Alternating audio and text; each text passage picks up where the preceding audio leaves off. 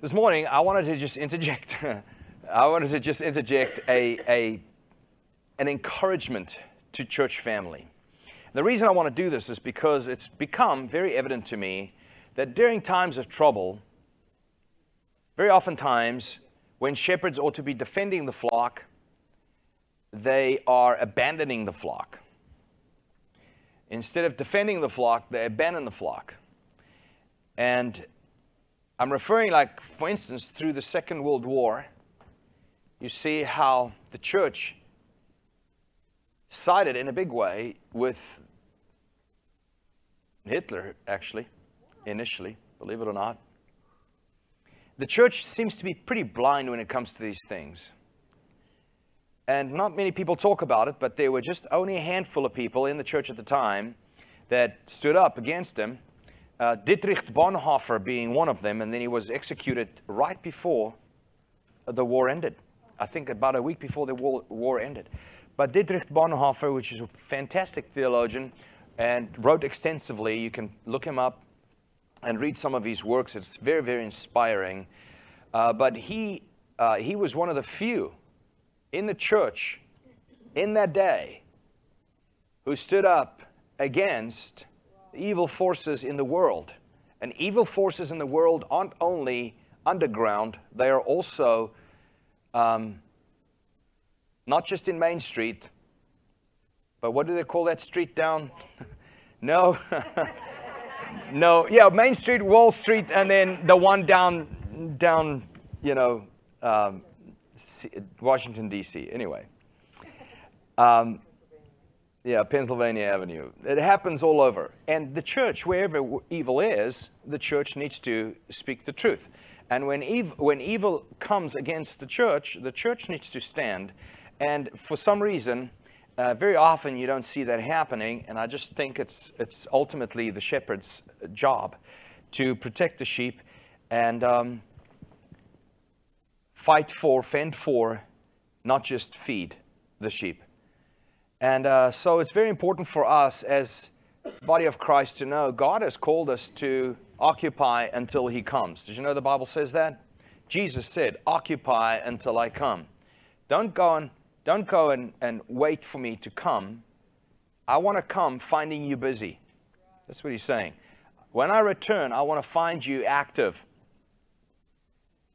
Your sleeves are to be rolled up, and you're supposed to be fulfilling my mandates, not man's mandates, mine. And the question is, and I love how Tina put it on Facebook the other day, she said, so what are you going to do with God's mandates on your life? Do we just abandon those for a while we take care of, hiding away?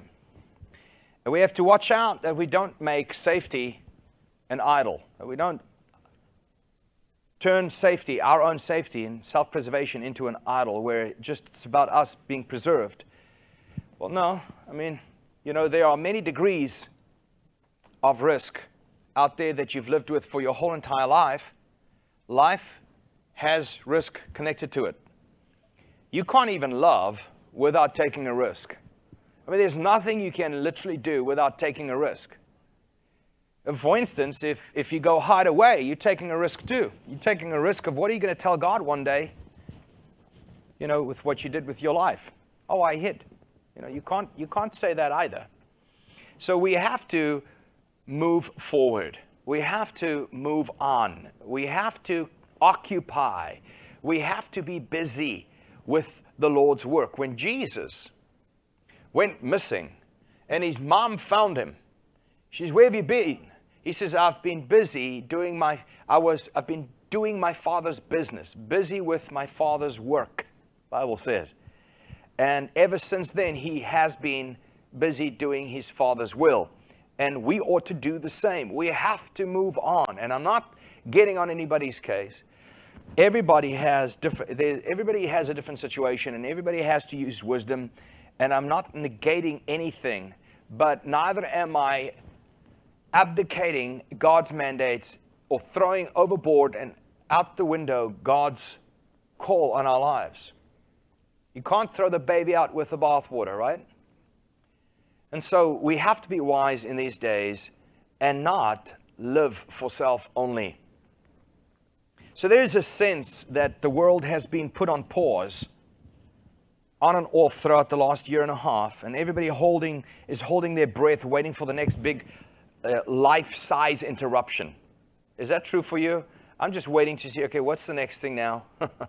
Now what's next? The next international meltdown.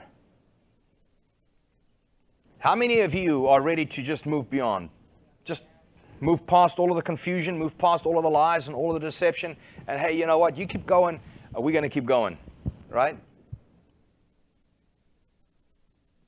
Kind of tired of all of the mainstream media and politicians just lying after lie after lie after lie, and nothing ever comes of it. They just keep on lying and nobody holds them to it.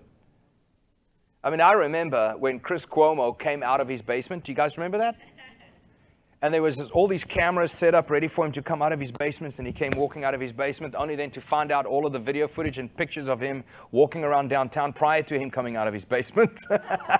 I'm thinking about all the world leaders that just met, and you have this one picture where they're all meeting and they're all hugging and everything, not a mask, no social distancing, and then they take the official picture. Everybody's standing 12 feet apart from each other with masks on like that for the picture. It's just getting so old and so tiresome. You have all the celebrities, you know, living it up with, you know, tax the rich, you know, everything, and then you have the people serving them with masks on. But those are the only people. It's just getting old, isn't it? Getting so tired of the whole thing. And so this morning, I just want to talk about let's move on. Let's just move on. How many of you are ready to say, if the choice is between Illinois mandates or God's mandates, I'll choose God's every day, right? God's every day. There's no way for anyone to start again from the beginning. You know, we can't start this whole thing over and say, okay, you know what, I'm just going to make my decision from the beginning, because you didn't quite know what was going on. But we're able to move forward from where we are at right now. So today, I wanted to share with you a few things to keep in mind as part of your forward-moving strategy, your forward-moving strategy.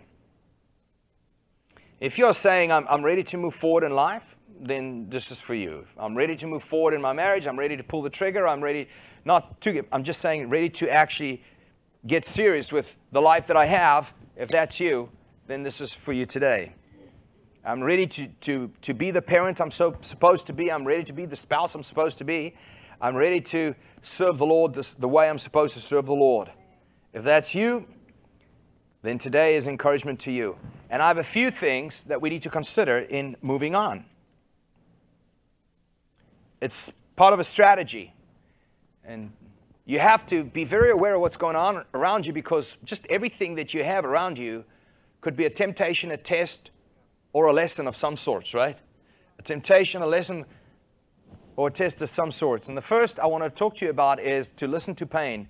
You have to listen to pain. You have to listen to disappointment. Don't ignore these things. You see, pain is not your problem. Pain is simply speaking to you about your problem.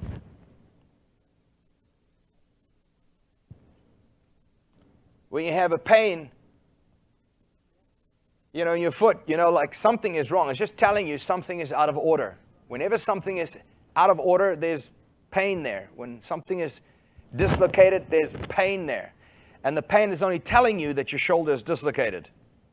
So pain is speaking to you about your problem. And many people tend to look to their problem and use it as a crutch. And, you know, they embrace their problem, or they embrace their pain, but that's no way to move forward. You need to learn from it.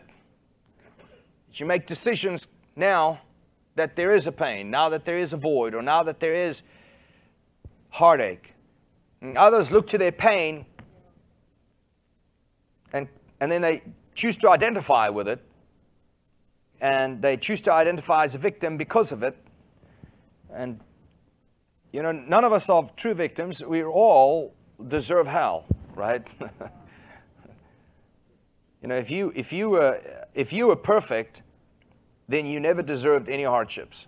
Let me say that again. If you were perfect, perfectly holy and righteous, you wouldn't deserve a hardship.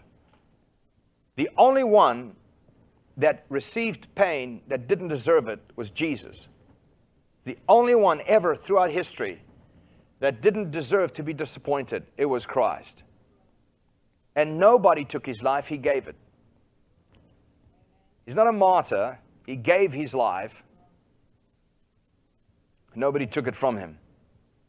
So pain has a purpose, which is to help you identify the cause and then do something about it. Do something about it. So you can move on. Healed. Move on with more wisdom. Move on knowing more. It's a test. It's a temptation. It's a lesson. And I'm amazed at how the world is experiencing so much pain after being lied to over and over and over again, whether it be mainstream media for an entire year. But then they continue to follow, you know.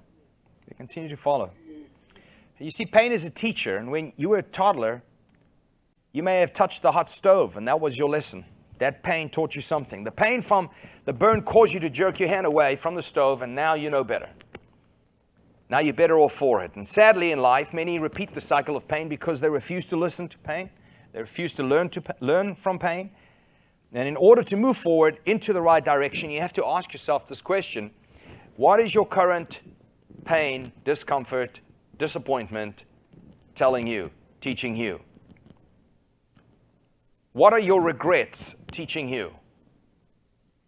I don't think there's a person in here that does not have a regret. And every one of us can learn from the regrets that we have. A regret ought to motivate you.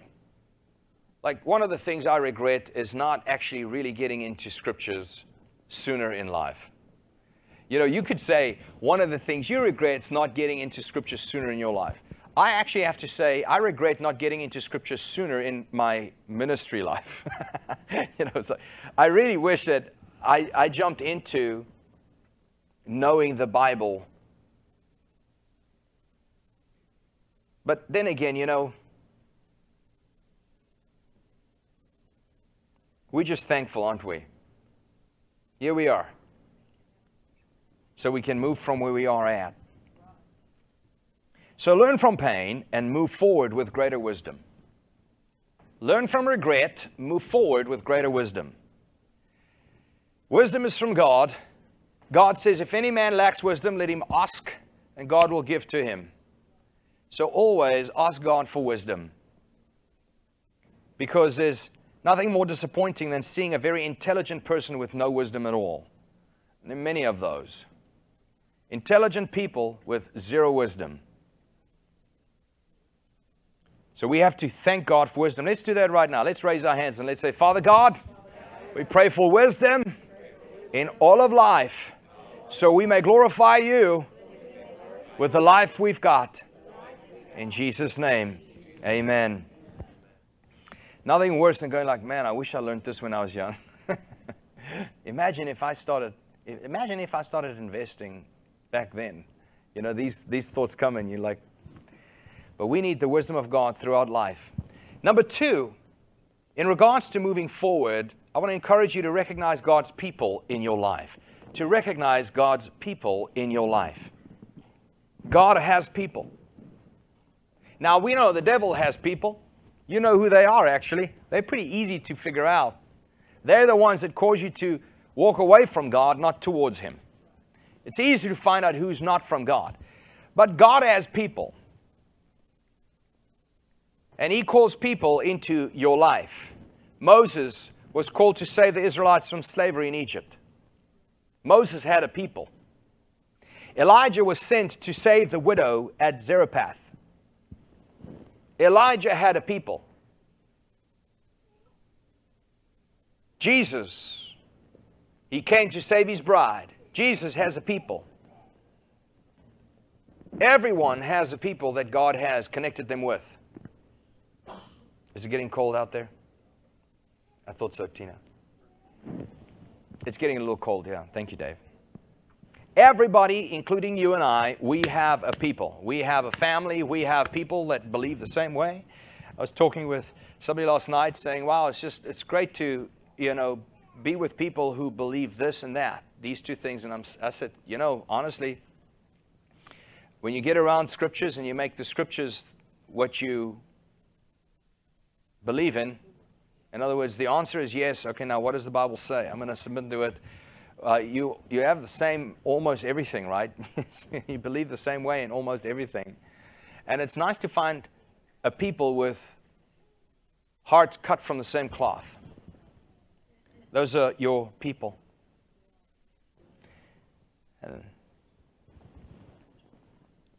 And God has called you to recognize the people that He has in your life.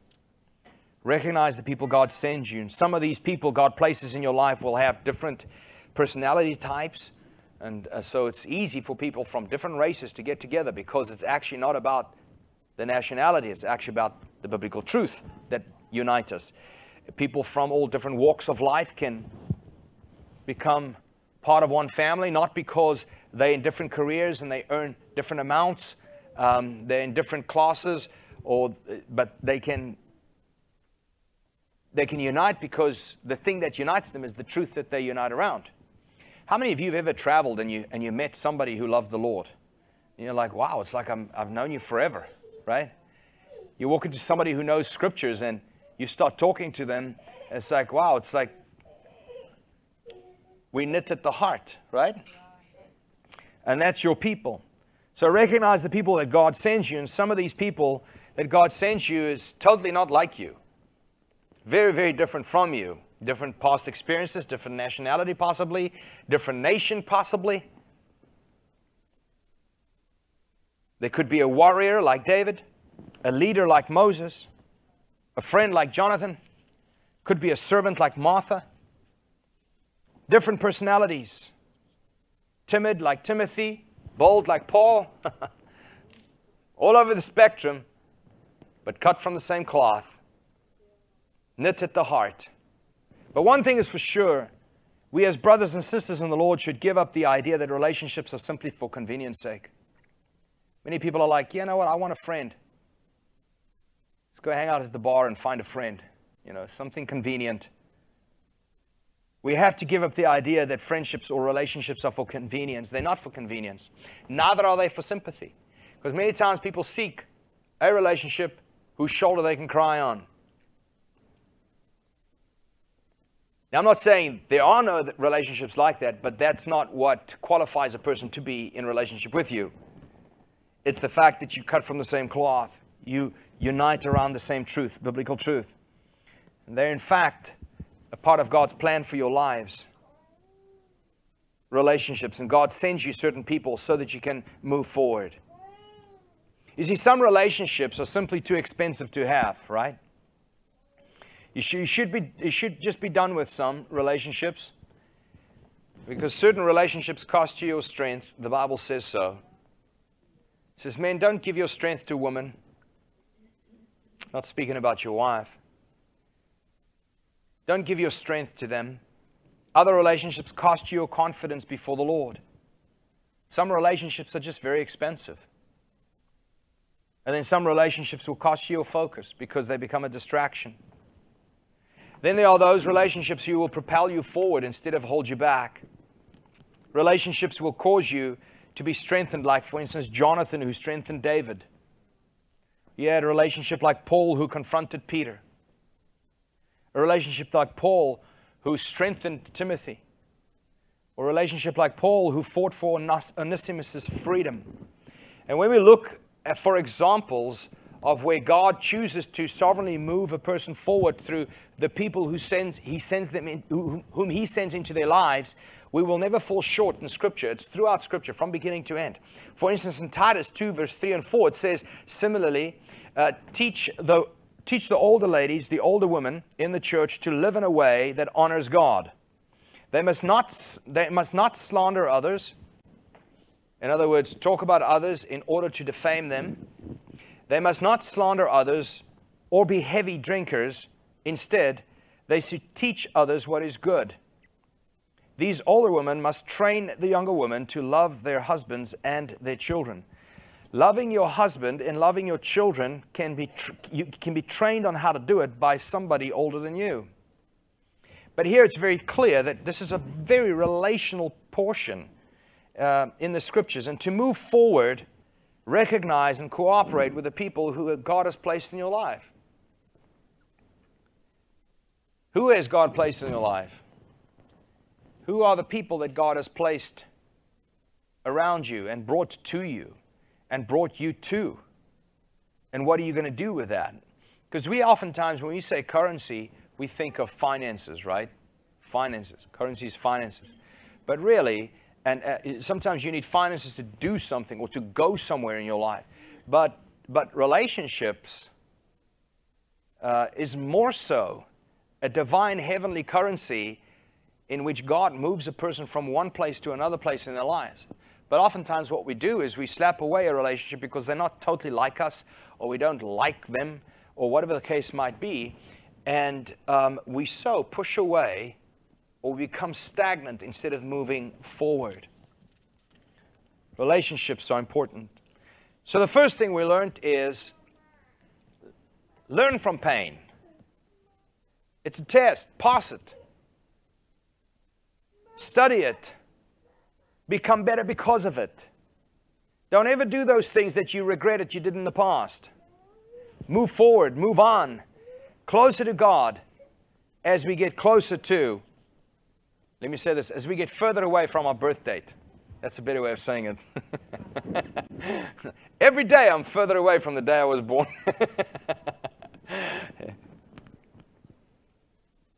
Learn from pain. Number two, recognize God's people in your life. Recognize God's people in your life. Let me just quickly tell you that there isn't a person in this room that's not going to be tested with wrong relationships. It just is that way. Everybody is going to be tested with wrong relationships. And you're going to be tested in what you're going to do with those relationships. And you're going to be tested in what you're going to do with the relationships that God did send into your life. And there's a transference of attitude within relationships that's very striking, don't you think? A transference of attitude within relationships. Tina and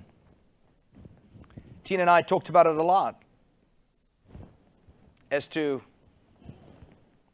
how because we've been in youth ministry a long time. Let me just use that example. We've been in youth ministry a very long time, actually, since the 1992, I think, 1993, I went to the youth ministry. And all I can tell you is you'll have a kid with a really great attitude get around kids with not such great attitudes. And the bad attitudes don't ever get better because this good kid's attitude. It's always the good kid that adopts the bad attitudes. How is that? It's like if you have a barrel of apples, you throw a bad apple into the barrel of good apples, they all become bad. But if you have a barrel of bad apples and you throw a good apple in there, it doesn't turn the bad apples good, right? As a matter of fact, it's a biblical principle. It says bad company corrupts good habits, period. The Bible already said it. It's not that when a good kid joins bad company, the bad company has good habits. It's not that way. It's simply that, hey, if you join bad company, your good habits will be destroyed. And so we have to realize that relationships, you always have a relational test. Relational test. Samson failed many of them. But some relationships are there to take your strength away. But it's an effort. It's easy to find bad friends. Easy. They're all over. But to find those that God has sent into your life is sometimes difficult and expensive, time-wise. And then thirdly, to move forward, we have to keep walking in the right direction. It rings so true for me all the time, throughout this weekend too, speaking to many people. It's not like my repentance is perfect when I repent. Why not? Because I'm not perfect. I can't hardly do anything perfect in my life. Not even my repentance is perfect. It might be sincere, but imperfect. And even repentance is not a destination. I didn't arrive at the place called perfect. I repented, and here I am now, perfect. Never to do this again, ever. There's no such thing. My repentance before God is never perfect, but it has to be continuous. My heart attitude has to remain the same throughout. So repentance is not a destination. Repentance is an attitude. Repentance is a direction. So it's important for us to keep walking in the right direction. In other words, live a repenting life. Live a life of repentance. Be a repenting individual. When God created you a new creature, He created you a creature with eyes wide open. He created you a creature with ears that work, with a heart that can respond. And every time when you have to do course correction, your eyes tell you you need to, your ears tell you you need to, your heart tells you you need to, your conscience is screaming, course correction, course correction. So we have to live lives of repentance. And there's a teaching that says, well, no, repentance is a work, and you cannot be saved by works. Therefore, you're not saved by repentance. But it's because those people who say that don't realize two things. Number one, repentance is a gift from God first, and then it's a command from God to us, right? Repentance is a gift to us from God, and then He commands us to repent. It's both a gift and a repentance and a command. But the second thing they don't understand is that those same people who teach that repentance is no longer part of the New Testament because it's a work and we're no longer called to works, they will teach Romans chapter 12 verse 2 all day long. Do not be conformed to this way, the ways of this world, but be ye transformed by the renewing of your mind. Well, that's repentance. That's repentance right there. It's to change the way you think and live. So they'll teach that verse all day long, but don't ever say the word repent. So we have to keep walking in the right direction, keep walking in the direction, have the attitude of repentance. This is part of who we are. You see, everything continually changes. Weather changes, people change, circumstances change, and that means your horrible situation will eventually change. Hopefully not for the worse, but for better. Somebody's trying to sell me something. It's okay. I won't buy it. Keep walking into the right direction because God's power in your life takes place while you are serving Him. While you serve Him. Most people are waiting for everything to go right before they make the hard decisions. This is a deception. They're waiting for everything to go well before they become generous. This is a deception. They're waiting to serve God when they're no longer so busy. When do you think that's going to be? Oh. They're waiting for perfect circumstances before they make a decision. But I believe that the new creature, the regenerate heart, is urgent for these new sets of values that the new creature appeals to, and those are heavenly values. Allow God to stoke the urgency within your heart. So keep walking in the right direction, because God's power in your life takes place while you're doing so. In other words, keep walking in the attitude of repentance, course corrections all day. Allow pain to teach you. Allow relationships to teach you. Whenever God speaks to you, allow it to be a course correction. That means you're living a repenting life. Even though your repentance is imperfect, it's continual and it'll have effect in your life. In Psalm 30 verse 5b, it says, weeping may endure for a night, but joy comes in the morning. Joy comes in the morning. Weeping may endure for a night, but joy comes in the morning.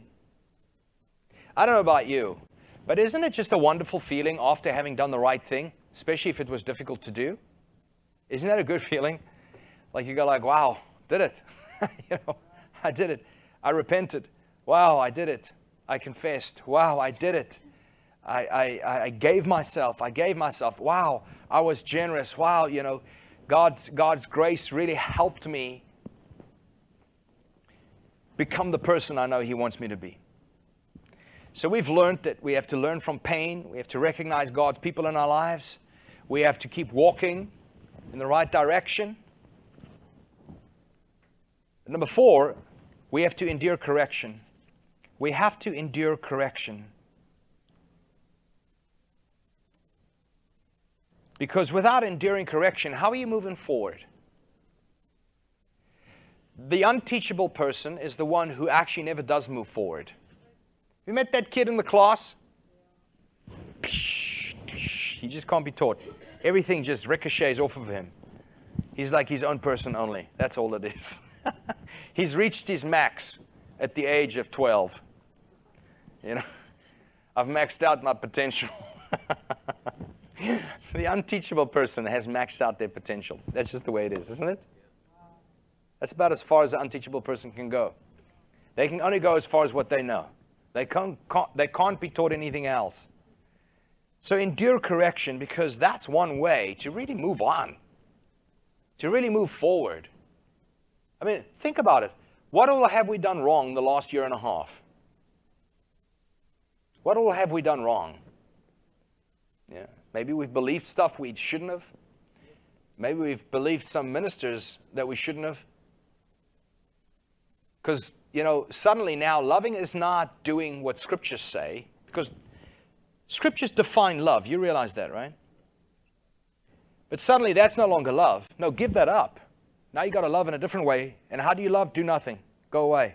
That's the way you love. So we have to endure correction, because there is no training, no coaching, no wisdom outside of correction. As a matter of fact, there is no love outside of correction. Look at Hebrews 12, verse 3 and 6. It says, if you want to keep from becoming faint-hearted and weary, think about this. Think about his patience as sinful men did such terrible things to him. After all, you have never yet struggled against sin and temptation until you sweat great drops of blood. Referring to what Jesus went through. Verse 5. And have you quite forgotten the encouraging words God spoke to you, his child? He said, my son, don't be angry when the Lord punishes you. In other words, when he corrects you. Don't be discouraged when he has to show you where you are wrong. For when he punishes you, it proves that he loves you. It says, when he whips you, it proves you are really his child.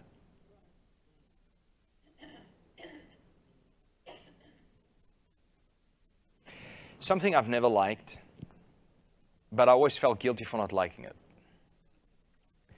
is when somebody comes to me and goes, all you have to know is how much God loves you. You just have to know he loves you. That's what he wants you to know, that he loves you. Don't you get it? He loves you. And I'm always sitting like, why am I not feeling anything? Am I rebellious? Because I want that person to stop. And I've never known why. It just really rubs me up the wrong way when somebody keeps saying that. Because, I mean, I've seen people evangelize like that. He loves you. The guy behind the counter goes, oh, thanks, dude. I love you too, man. No, God loves you, brother. I love you too, but God loves you. All right, got it. And this is the way they think the person is going to be drawn to God. Meantime, the guy behind the counter, he's going like, this guy has an imaginary friend up in the sky, and he's trying to tell me that his imaginary friend up in the sky is in love with me. Yes, I'm buying in. I'm gonna buy into that. I love it. No, nobody falls to their knees begging God to forgive him and save him because some guy with an imaginary friend told him that his imaginary friend's in love with him. That's how these people understand it. The Bible explains it to us differently. When you realize that it's God who's correcting you, is when you'll know that he loves you. Look at what it says. It says in verse 5, and have you quite forgotten the encouraging words God spoke to you, his child? He said, my son, don't be angry when the Lord punishes you. Don't be discouraged when he has shown you where you are wrong. For when he punishes you, check this out, here it is. For when he punishes you, it proves that he loves you.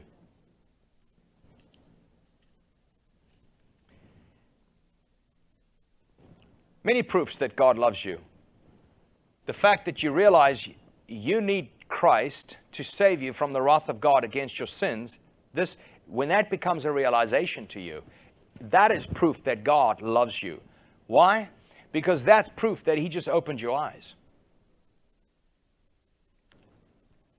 That's proof. When you realize what happened on the cross, when you know that that was a gift for you, you see Christ hanging on the cross, you realize that is God's love for you. When your conscience brings you to a place where you go like, God, have mercy upon me, a sinner. Have mercy upon me. This, when that happens to you, God must love me, because I couldn't repent like that by myself. How do I know that? Because I never needed to repent like that. My whole life, it didn't bother me at all. I loved my sin my whole life. Now, I have this love-hate relationship with my sin. I'm tempted by it, and I'm crushed because I am. And now I beg God, have mercy upon me, a sinner. Have mercy upon me, a sinner. Well, this is proof that something happened to me, and it was God who did it because He loves me. So you know God loves you when you realize you need a Savior from God's wrath. You know you're loved by God when you realize that Christ hanging on the cross became that Savior for you. That gift came to save you from God's wrath. You know God loves you because suddenly you have an urgency to repent before God.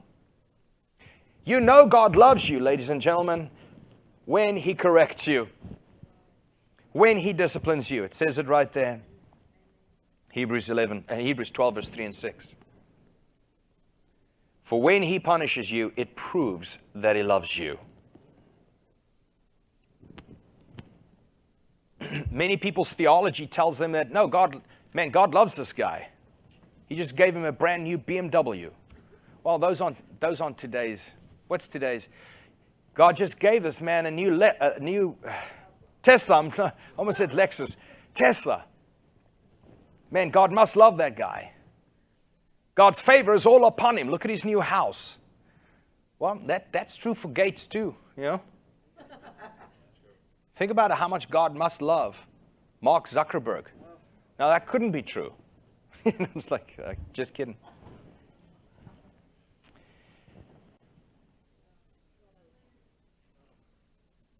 We have to know what to look for in order to realize, to know that this is the love of God in my life. Don't look at all the wrong things. Because when that goes away, suddenly you wonder, does God still love me? Do you know what I mean? If your idea of God's love for you is a new Tesla, what if somebody steals it? If you think the love of God is shown to you because there's no crisis in your life, when the next crisis hits, what then? Does God no longer love you? Your understanding of the love of God has to be scriptural in order to, because if you know, when you become confused, that's when your theology comes home to roost, right? When crisis hits, your theology comes home to roost. Does God still love me? I know He loves me. He opened my eyes to my need for a Savior. He showed me the gift of the Savior. He birthed within me this gift called repentance, and suddenly now I'm begging God to forgive me. And oh, I can see God reprimanding me right now. I can see God disciplining me right now. And this is also another proof that He loves me. So endure correction. And sometimes correction, God brings you correction through other people. But be teachable. And there's no way to be teachable until you are humble. The problem with the person who's unteachable, his problem is pride. That's his problem.